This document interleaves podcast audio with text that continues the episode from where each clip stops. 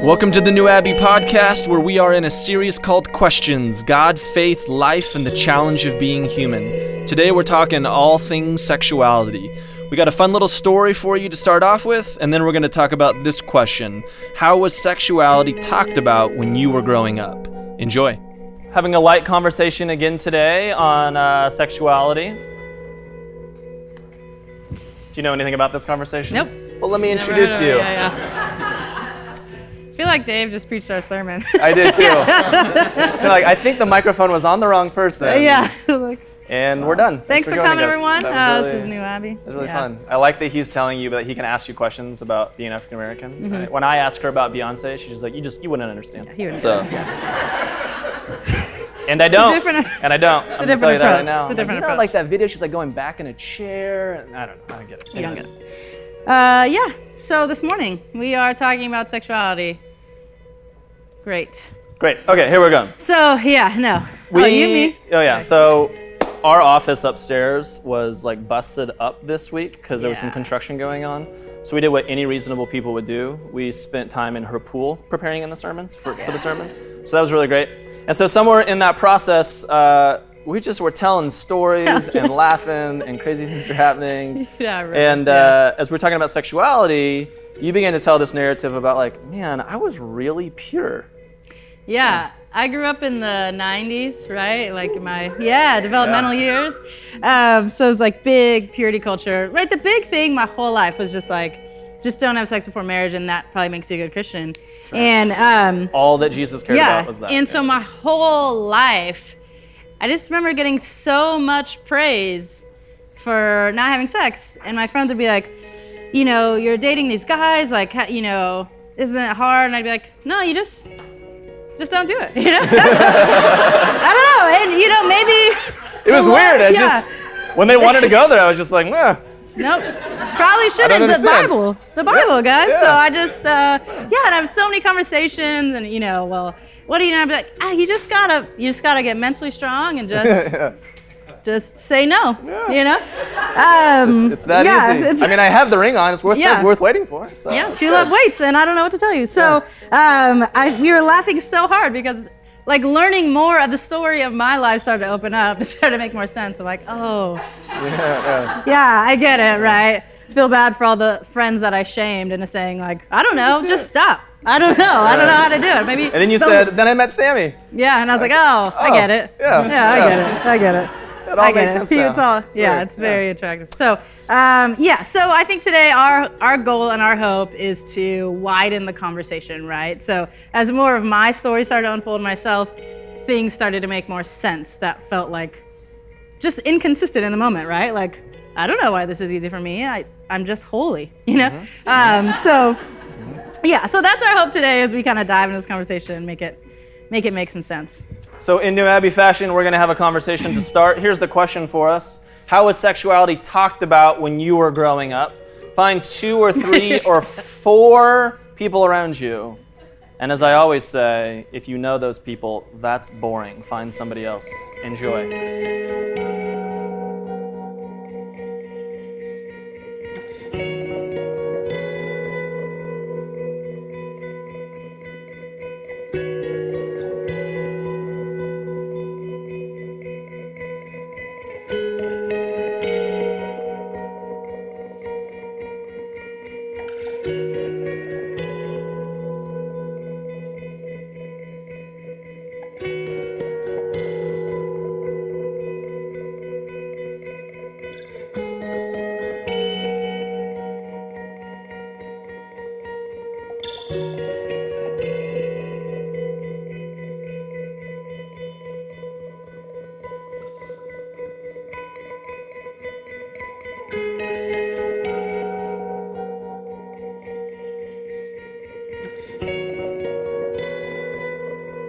There's a few things that we need to do today. First, we need to tell you the process of how we got here to this sermon and why we're going to talk about the things that we're going to talk about. Then we need to talk about Romans 1, everybody's favorite passage in the Bible. if you don't know what that is, it'll get fun real quick. Then we need to talk about what it means to be under 3,000 feet of water because we all are, and maybe we don't realize it. Then we need to talk about some inconsistencies, how we miss the point, and the ignorance of we just don't know what we don't know. And then we'll land a plane. But if we're going to do all that, first we need to talk about where we're going so that you have a better understanding of what this is all about. Listen to this passage from Galatians. It says, It doesn't matter whether we have been circumcised or not. What counts is whether we have been transformed into a new creation. Here's why this is really helpful. The whole Bible is on this massive trajectory towards transformation of all of humanity, and us individually are a part of this process. And Paul, in the book of Galatians and in other parts of the Bible, is saying that's where we're going. But here's what we do often in the United States is we give little sound bites of specific little pieces of scripture and we don't know the trajectory of where the plane is going. It's always about transformation. And so the whole book of Galatians is Paul saying to another church father, Peter, saying, Stop interfering with people's transformation because you're worried about if they're getting certain skin cut up or not. That was a Jewish way of thinking in which you put certain hoops in front of people back there because you thought in order for them to become Christian, they had to do this thing first. But Paul says that's not what it's about. It's about moving towards transformation all of this other stuff and these laws and these religious moralities that you're trying to create just get in the way sometimes. So stop focusing on the crumbs of the Bible and let's take a look at the whole pie. Yeah, so uh, Corey and I, this, this week, as we're preparing for this sermon, we start, and it's funny looking at our, like when we are uh, teaching together, I like to take notes from like the beginning of the, like when we start talking about it all the way to the end because it's funny how much it always changes. So the, the very beginning of our notes, we were like, let's take the seven scriptures that talk about, you know, same-sex anything, and then let's, and we're like, okay, like we don't want to just stand up here and be Bible answer person, right? We want to help in creating a larger conversation. Um, we are going to talk about Romans 1 today because it is important, because like we say here a lot at New Abbey, we do take the Bible very seriously. Um, we take it seriously enough to really look at it, to take the passages that have been used and abused, and, and hopefully open them up and, and understand the context of what they're being said. But as we were talking this week, we were like, obviously the church and the LGBTQ community have like, you know, a little bit of a rift between them, right? um, but like as you all were talking uh, earlier, who felt like they were just like, man, I feel like I grew up with like a really healthy view of sexuality across the board in church. Mm-hmm. Cool. So and the hands go um, wild. Yeah. yeah. And realizing that, we were like, okay, how do we have a conversation that opens up a bigger conversation to help us all understand that the way we have taken little sound bites and pieces of scripture has has created an unhealthy, oppressive realm of sexuality and understanding that we all live in.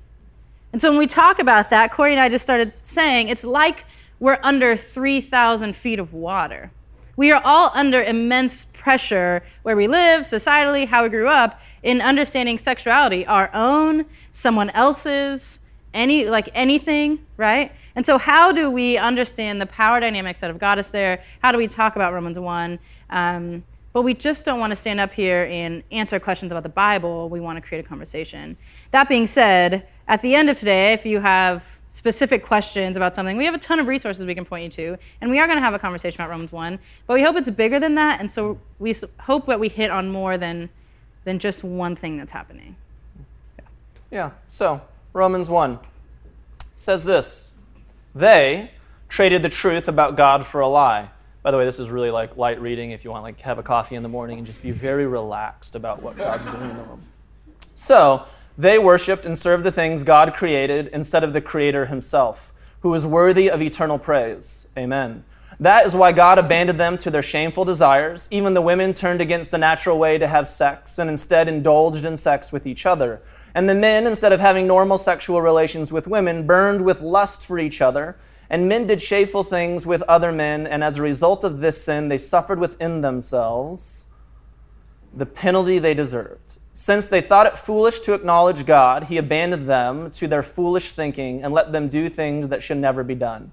Their lives became full of every kind of wickedness, sin, greed, hate, envy, murder, quarreling, deception, malicious behavior, and everybody's favorite, gossip.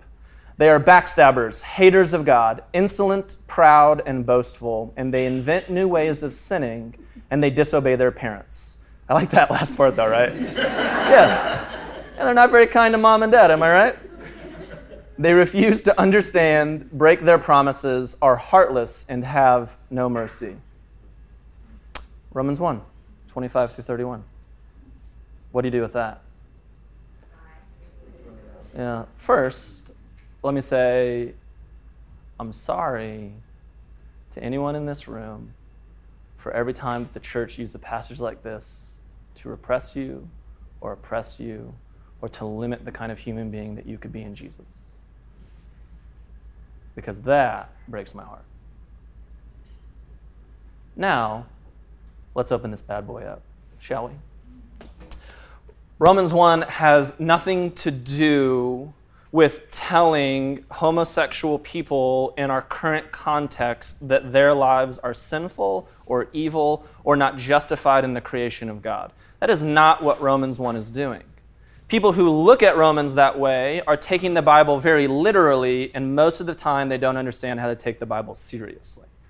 And what's interestingly enough about that is that most of the people who take the Bible literally pick and choose to do it in places like Romans 1, but don't do it in other places when we're talking about things like the firmament, because we all believe, of course, that there's giant pillars holding up the earth right now because the world is flat and there is no such thing as like a galaxy or solar system. Am I right? No. So it's not helpful to take the Bible literally when that's not how it was meant to be read. The Bible was meant to be taken seriously so that we have this deeper understanding of the truth that's underneath it. So, what I want to do is go on like a two hour journey through every biblical text and the entire narrative, and we're going to parse and break apart every Hebrew word and Greek word and theology for the last 3,500 years and like really demolish this thing. For the sake of your time and sanity, I am not going to do that today. Instead, I want to take Romans 1 seriously, and we can always have a broader conversation at other points about how we got to all of these conclusions. So, before we get to Romans 1, I want to point out a teaching that Jesus gave in Luke 12. Listen to this short passage from Luke 12. It says, Then he said, Beware, guard against every kind of greed. Life is not measured by how much you own in this passage in Luke 12, someone comes to Jesus talking about the kingdom of God.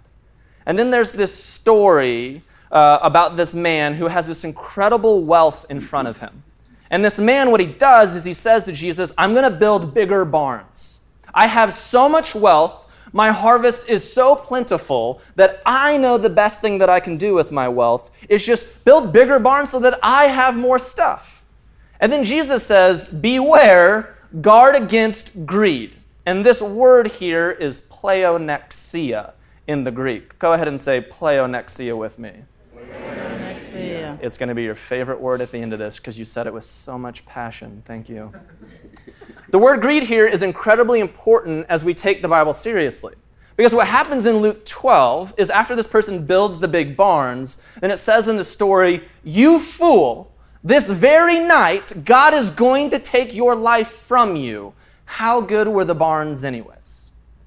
What has happened over the last 500 years, and we talk about this a lot at New Abbey, is that there's a big portion of taking the Bible seriously that we are unable to do most of the time as Americans because we happen to be the most powerful people that planet Earth has ever seen. And so the Bible, from beginning to end, is a commentary against power structures that exist in the world. But if you happen to be the most powerful people that the world has ever seen, what do you not want people talking to you about? Your power. And so then what happens is, because we are unable to see the scriptures commentating against the power structures of our lives, what we do is we start to scapegoat things. So instead of Roman 1, Romans 1 being about the idolatry of the abuse of power in this world, we scapegoat and say, look at the gay people over there sinning, am I right? They don't even like mom and dad. Hmm. instead of saying, no, no, no, no, no, no, that's not even what this passage is about. That's not even what the Bible is about. And these other two verses that you want to utilize in the Old Testament were never for Christians in the first place because we've already seen Galatians and we've seen Acts and we know the broader narrative that the early church fathers are debating this reality of stop trying to put Jewish laws on people when it's about freedom in Christ we know that the other two passages in the New Testament is all about how you interpret a Greek word, and whether you know it or not, when you're reading an English version of the Bible, you are reading a very specific theology that somebody is handing you, unless you happen to do a lot of studying in Greek and Hebrew. So those words themselves don't play out with a lot of weight and, uh, and power in the world of biblical theology. And everyone comes back to Romans 1 to say, now, this is the verse that we're going to debate if we're going to talk about homosexuality. But then what happens is that we debate the verse about homosexuality and we miss the broader pie because we're so busy subdividing this little piece of crumb of what we call the scriptures that speak against the very specific sexual acts of a man with a man and a woman with a woman. But that's never what the passages are about in the first place. So let's take a step back now that we have an understanding of pleonexia. Pleonexia is the word for greed that Jesus used in that passage. It's also the same word for greed that's used in Romans 1. Pleonexia is all about power, it's about this reality. If you live in a world where when you get a little bit and you keep taking more and more and more and you hoard that for yourself, that is called sin. That is called pleonexia. And whether you're talking about money, you're talking about relationships, you're talking about sex, pleonexia always disrupts the world. And so, what we need to do is move away from an arbitrary list of understanding sin. Here's how sin is often talked about God was bored after creating all of creation and just started saying, I want to see if I can create a few rules like Santa Claus just to see if they can or cannot do it. Had sex before marriage? Ha ha, the joke's on you, right? Right? That's how we've talked about God for thousands of years. That God is bored and just creates arbitrary lists to see if somehow you can manage to keep those lists straight. No pun intended again, right? This is not what God is doing. Now, what we need is a broader understanding of sin, one that goes like this Sin is simply the palpable disruption of shalom. Shalom is God's wholeness, God's harmony, and God's desire for all of creation. And from the very beginning of Scripture, God creates everything and it's good. And God is always desiring for wholeness and harmony to exist in the world. Arbitrary lists don't handle that a broader understanding of sin does. When we understand pleonexia and disruptions of power, now we can begin to break down a broader understanding of sin. For example, when you hoard wealth and you don't distribute that wealth to people in need, you are participating in sin. You are disrupting the shalom of the world because you have the resources and you are not offering it to people whose shalom is not whole and filled with harmony, right? And so now you're participating in pleonexia and power, and that is messing up the structures in the world. When we talk about sexuality, this is the one on the news all the time. If priests are taking advantage of small children, that is pleonexia. Why? Because it's an abuse of power. A person in power is taking advantage of somebody who has no power. Go on and on and on and read the lists of sin that we call the arbitrary list at time in the Bible and start reading it through the perspective of pleonexia and power disruption. And you're going to be, begin to have a very different view of what God's doing with sin in the world. Because what happens at times is when we read Romans 1 and we're coming from a culture that only took it literally, then what we begin to do with the Bible is just dismiss it. But what I'm saying is, you can still live in a world of taking the Bible seriously and having powerful words like sin and utilizing them in a way that better makes sense of the real humanity that you deal with every single day. So I don't throw out those words. I say, I need a word like sin because I need to deal with the realities that shalom is being disrupted every day. In fact, shalom is being disrupted every day in a ton of ways with sexuality. It's being disrupted at times when we repress people because of their sexuality, right? Because you want to talk about hoarding all of the barns? Imagine being straight and saying, I'm allowed to fall in love and get married and have a relationship and have sex whenever I want. Oh, but you, you want to put different skin on different skin? Well, I guess you must live in abstinence and by yourself and single all the time. That sounds a lot like pleonexia to me. That sounds a lot like you live in a power and position of privilege and you want to hoard what's going on with the barns out there. That's called repression and oppression, right? If you've ever been uh, around youth, they're always asking the question of how far is too far, which is a question of how far can I take this power that I have and utilize it to get what I want sexually from another human being, right? And we've participated that in a lot in our culture. We want sexuality to be a thing like pornography where we get what we want when we want it and we get a catalog what we want. That is pleonexia. Do you see the difference of how that is hoarding the power in the barns? And how two people being in a mutual relationship where they love one another is not what pleonexia is talking about. Now, how do I know that from Romans 1? Well, now we have context. And what's going on in Romans is an agreement that we would all agree upon about the kind of pleonexia that Paul is talking about. The, the, the things that Paul's not talking about is that sexual immorality is somehow linked to gay people, lesbian people, people of different sexual orientations participating in a monogamous relationship with one another. That's not even on the radar of who Paul is and what Paul is doing in Romans. What Paul completely understands is what's taking place in the Greek world, and he's speaking against that, which is the reality that in temple worship at the time, you would take young children and you would use them to have sex with the priests and the other people who would come to the temple. And if you don't have that context in Romans 1, you're going to have a really hard time reading this passage and you're tending to lead literally. But the whole of the passage, the reason that it has the scriptures in there about honoring mom and dad and greed and gossip and malice, what are all of those things capable of? An abuse of power. When you use your words in a dangerous way, what does it do to people? It disrupts their shalom. When you live in an ancient context 2,000 years ago, where everything is predicated on the family system, and you have children who are quarreling with their parents, what are you participating in? The disruption of shalom.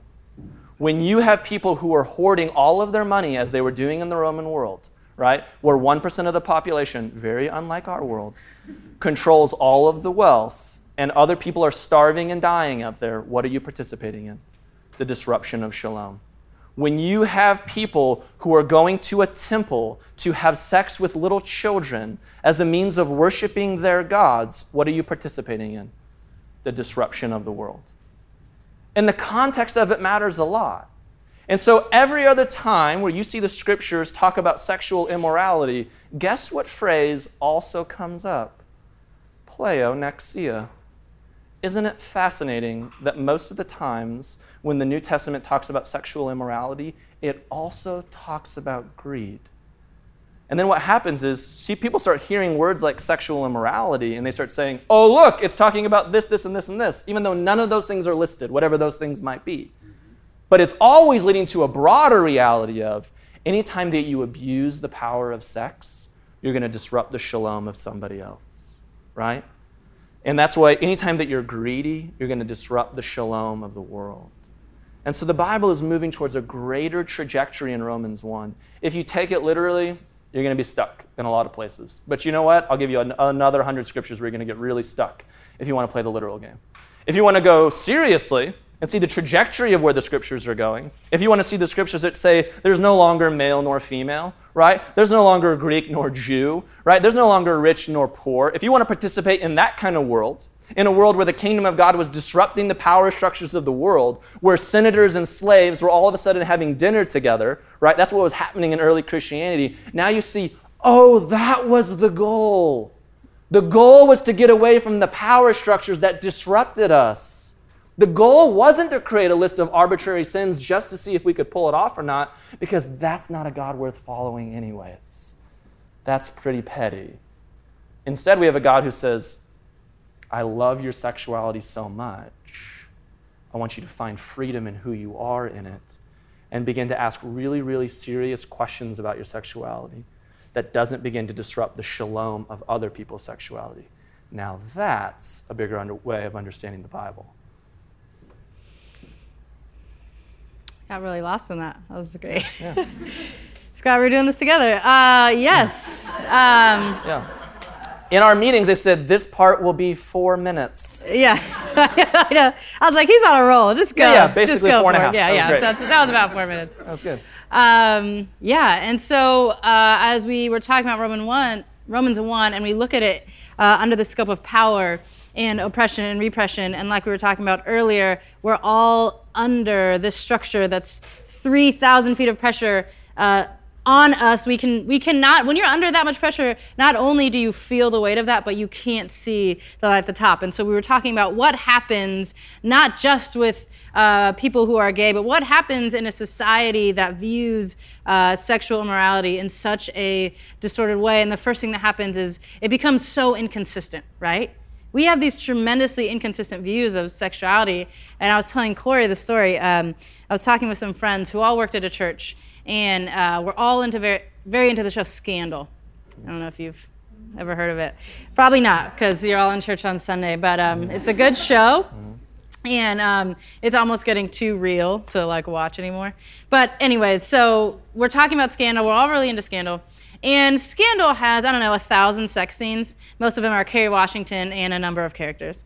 And so. Um, Sometimes at once. Yeah, yeah.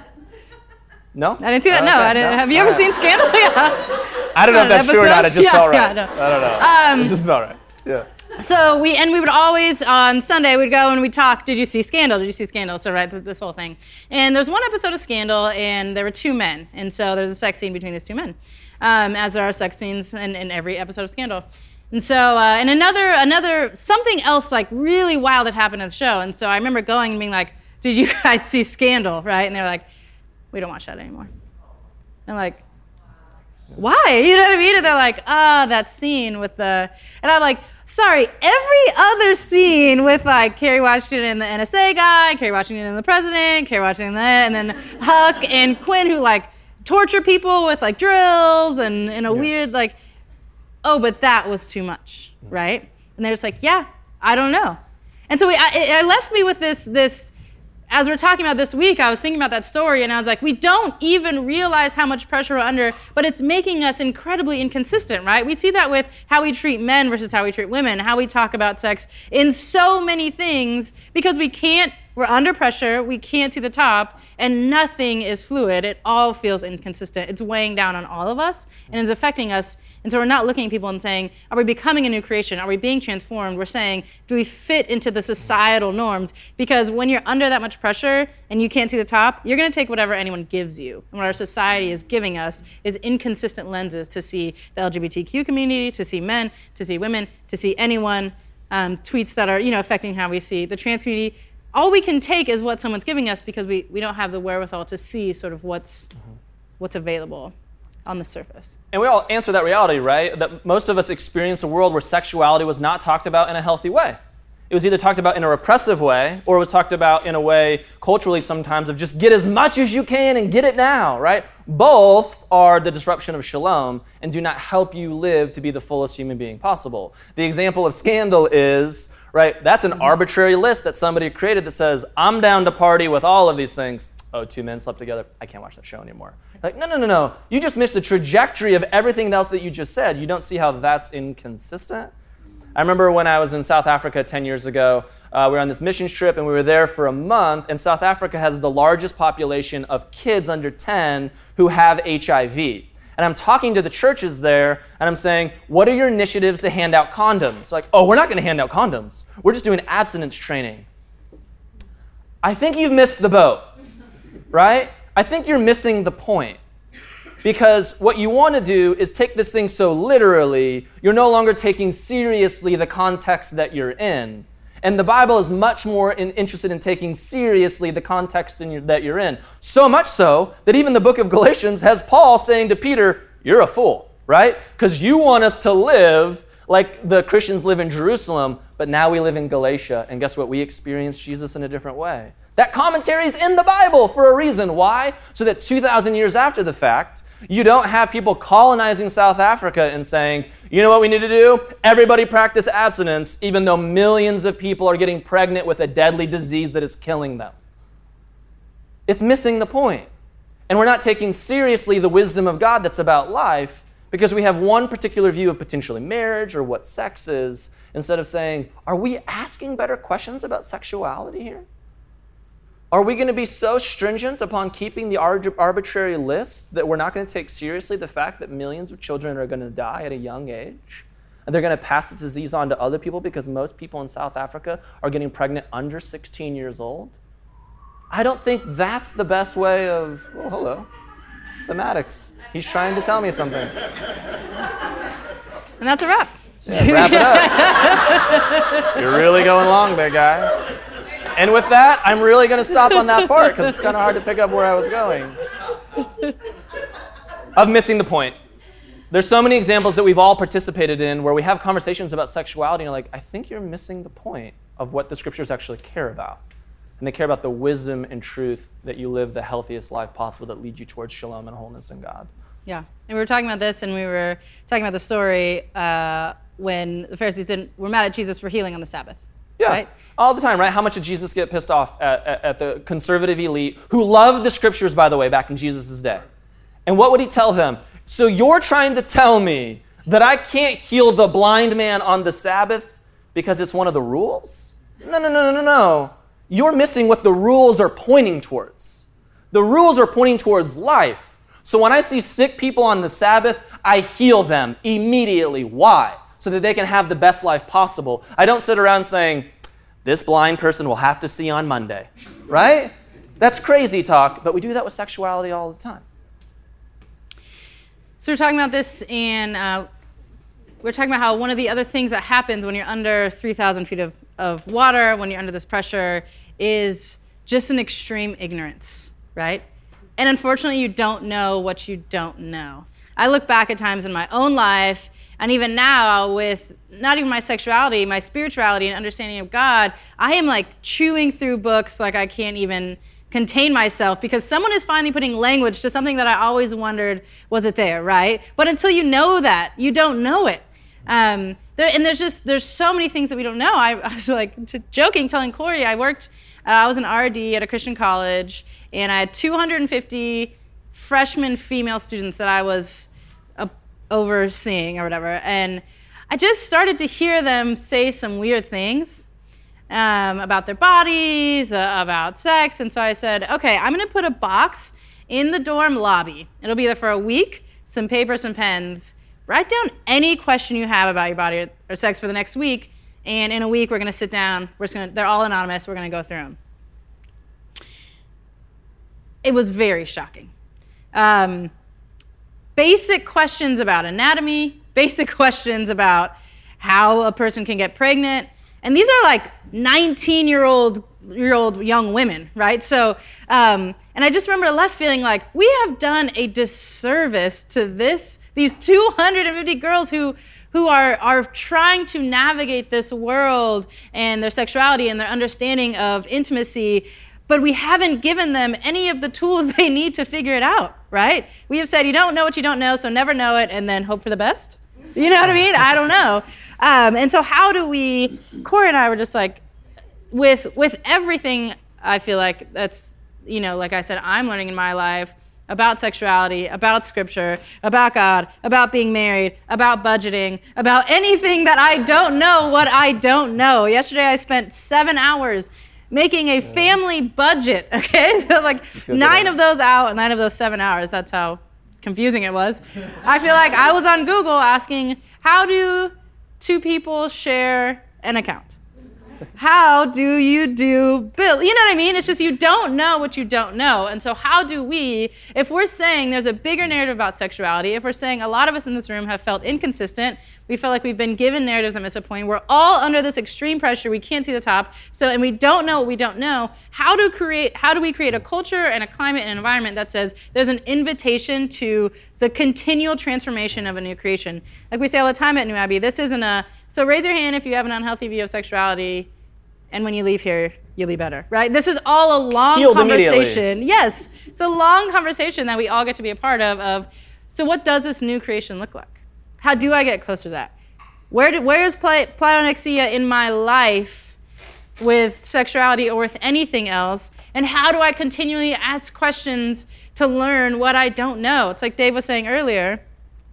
Yeah, he's down to be an ally for whoever, but maybe he doesn't even know who whoever is, right? Mm. But he's, he's interested in finding out, and that's a part of the long conversation that we want to be participating in here.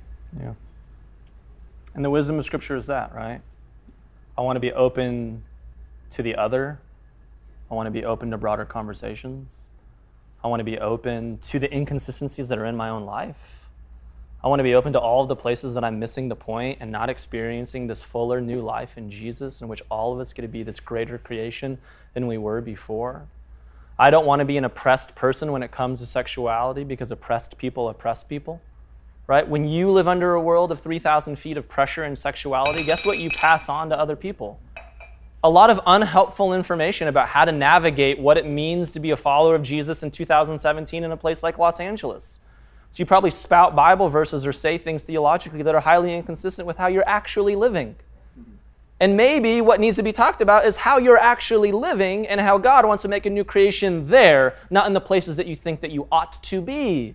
And maybe that's more consistent with the gospel and the good news and this kingdom that Jesus invites us into than in an arbitrary list in which none of us were good at keeping, anyways. And so maybe where we start today is simply saying, yeah, I've been under 3,000 feet of water when it comes to sexuality. I still need words like sin. I still need to understand this broader shalom and wholeness and new creation that God wants to bring me into. But I don't want to participate in the disruption of shalom anymore when it comes to sexuality.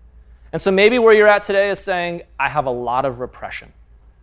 People have been telling me arbitrary lists that don't give me any life and any freedom, and they don't give me any wiggle room or places to grow.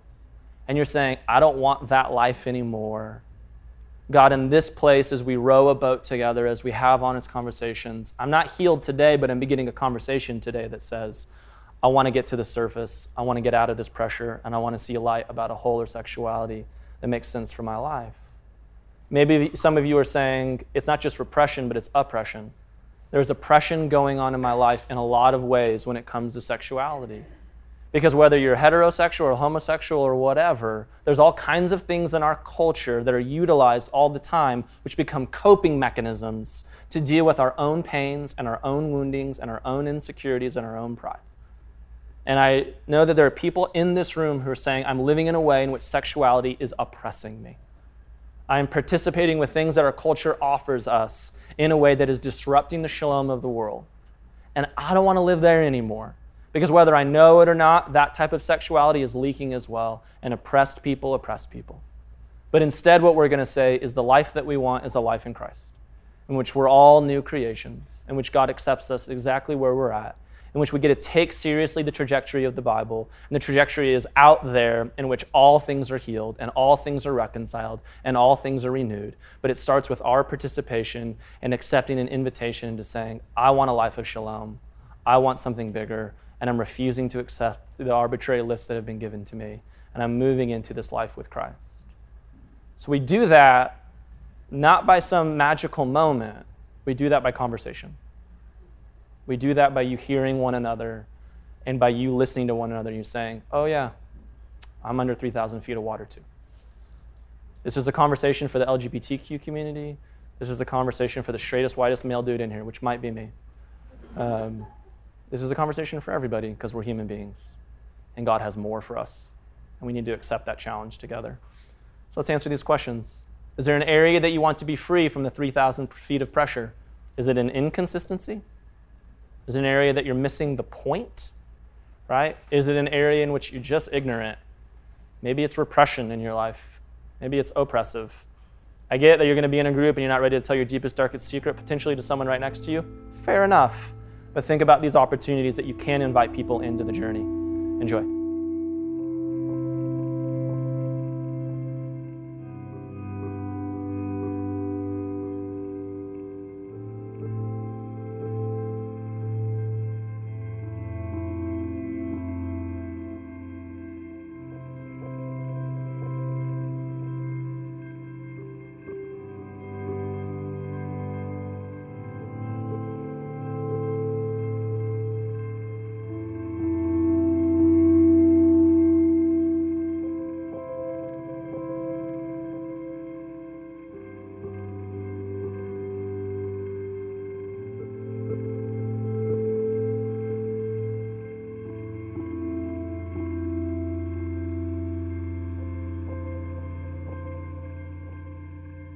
Thanks for listening to the New Abbey podcast. For more information, visit us on the web at www.newabbey.org.